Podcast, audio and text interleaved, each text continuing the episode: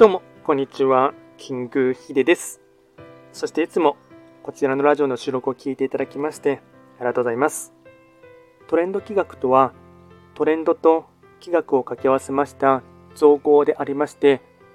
主には旧世企画とトレンド、流行、社会情勢なんかを交えながら、毎月定期的にですね、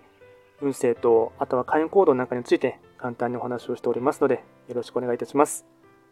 では今回やっていきたいテーマといたしましては、早速来月の運勢ですね。2023年2月の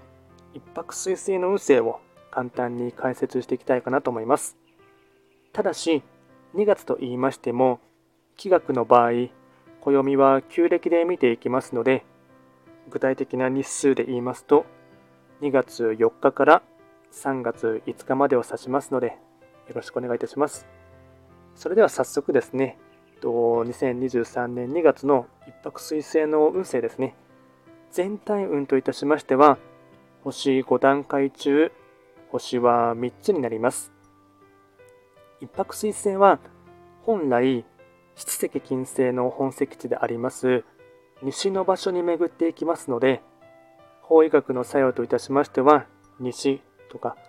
あとはこの場所は、まあ、いわゆる季節で言えば実りの秋、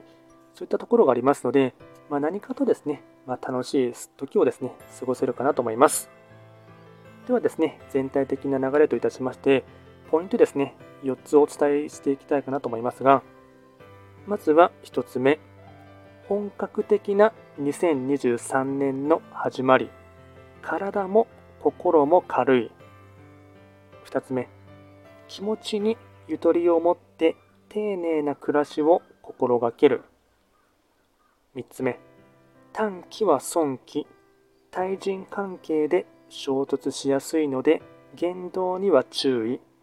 破壊殺の影響あり。4つ目、アフターファイブの時間やちょっとした雑談の機会を増やすと吉。総じて、急がない、